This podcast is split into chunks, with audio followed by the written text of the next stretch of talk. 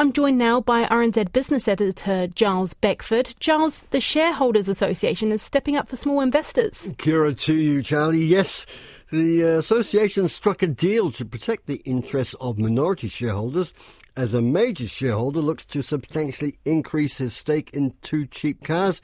In return, the Shareholders Association will back the deal.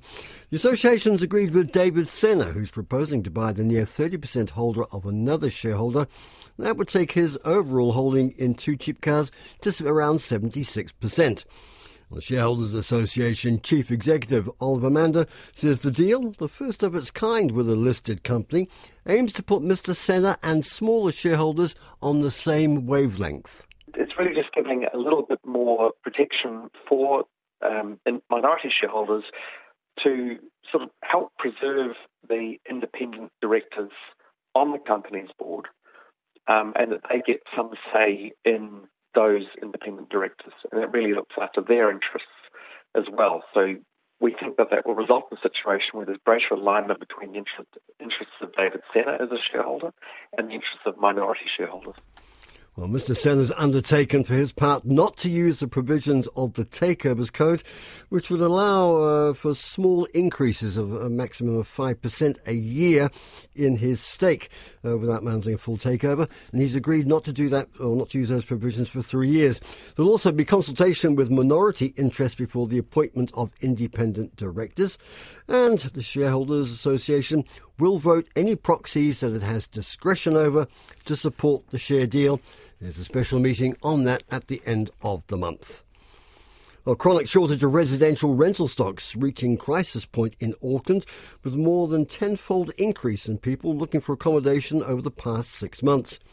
Rental firm Impression Real Estate which manages about a thousand rentals in Auckland, says the number of prospective tenants viewing each rental property has increased uh, to 50 on average from an average of around five over the past six months. Chief Executive of Impression Real Estate, Rishab Kapoor, says demand for Central City apartments been driven by people who lost their homes as a result of storms earlier in the year, along with recent migrants. He says some people are willing to pay extra to secure a rental unit. What our team has been reporting is that people are ready to offer them a fifty to hundred dollars more on the weekly rentals just because you know when you get to a view and you see there are ten other people and people are so desperate they want the want those properties and they are saying look we'll pay you fifty more than the other person or we'll pay you sixty more. And some people have gone ahead and said to our property managers hey look if I give you hundred dollars right now will you get me this apartment Rishabh Kapoor says rental prices have increased about 5% over the past six months, which is back to pre COVID levels. Well, the economy looks set to report a reasonable level of growth in the three months ended June, after data last week showed a lift in activity in various sectors. Growth evaporated at the start of the year with a slight contraction in the economy for the second consecutive quarter, which fulfilled the technical definition of a recession. But Westpac senior economist Darren Gibbs says they're expecting a rebound of as much as 0.8% for the three months ended June, which will mean a bounce out of recession, although it may not last you know, they move down in commodity prices, uh, move higher in mortgage uh, costs. Uh, more and more people, obviously, uh, each month moving on to higher mortgage rates. So um, downward pressure from those sources, but at the same time, we've got people flooding into the country. Uh, they need houses, uh, they, have money to spend, uh, so there are um, cross currents there. The way we've described it is the economy is flirting uh, with recession. We certainly are having a, a per capita recession. Uh, so spending per person is uh, falling, but with the sheer number of people coming into New Zealand, when you have population growth of two percent, um, it's quite hard to have a uh, recession in the uh, in the normal sense. Uh, but we will be close. Westpac senior economist Darren Gibbs. Employers are facing increasing costs for covering worker absences, absences as employees make or take more time off because of illness. A, well, a workplace wellness survey by Southern Cross uh, and Business NZ shows the average rate of absence was five and a half days per employee over the course of 2022. It compares with a range of 4.2 to 4.7 days between 2012 and 2020, and it is the highest on record for the survey. The survey uh, or the report estimates staff ab- absences cost the economy about $2.9 billion last year. That's a billion dollars higher than the previous survey in 2020.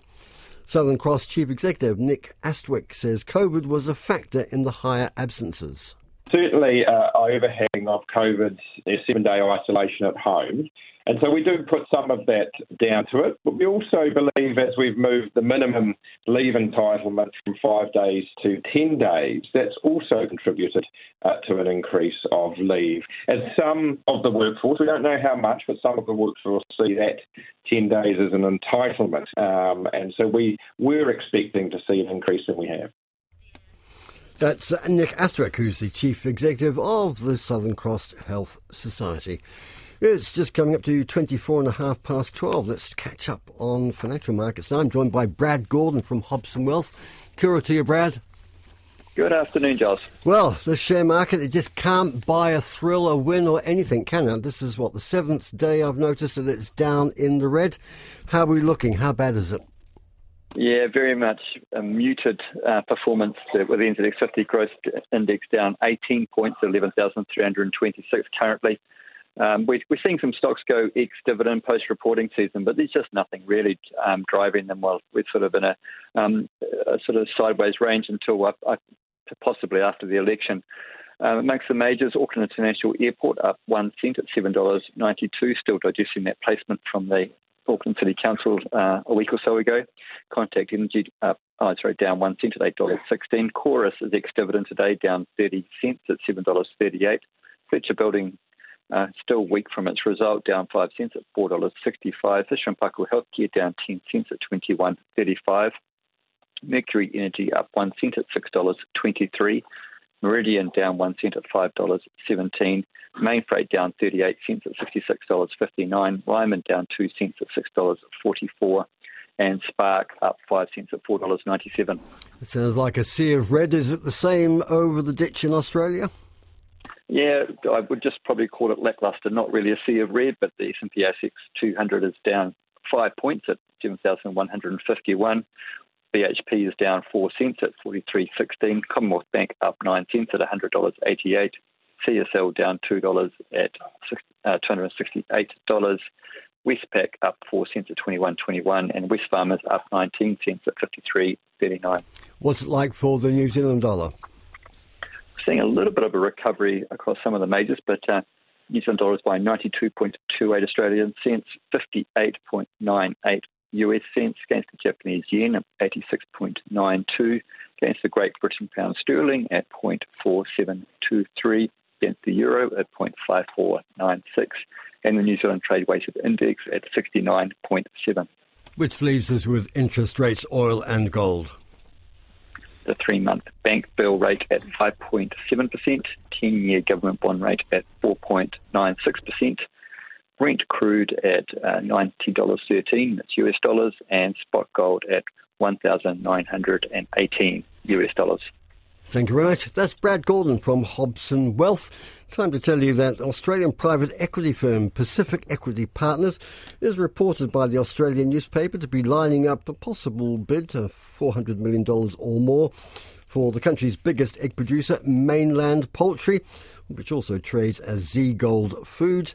Now, Mainland is uh, known by Farmer Brown and Woodland brands. It's been under financial pressure of late, posting a loss of just over $6 uh, million last year. That was on top of the near $3 million, uh, $3 million loss the year before.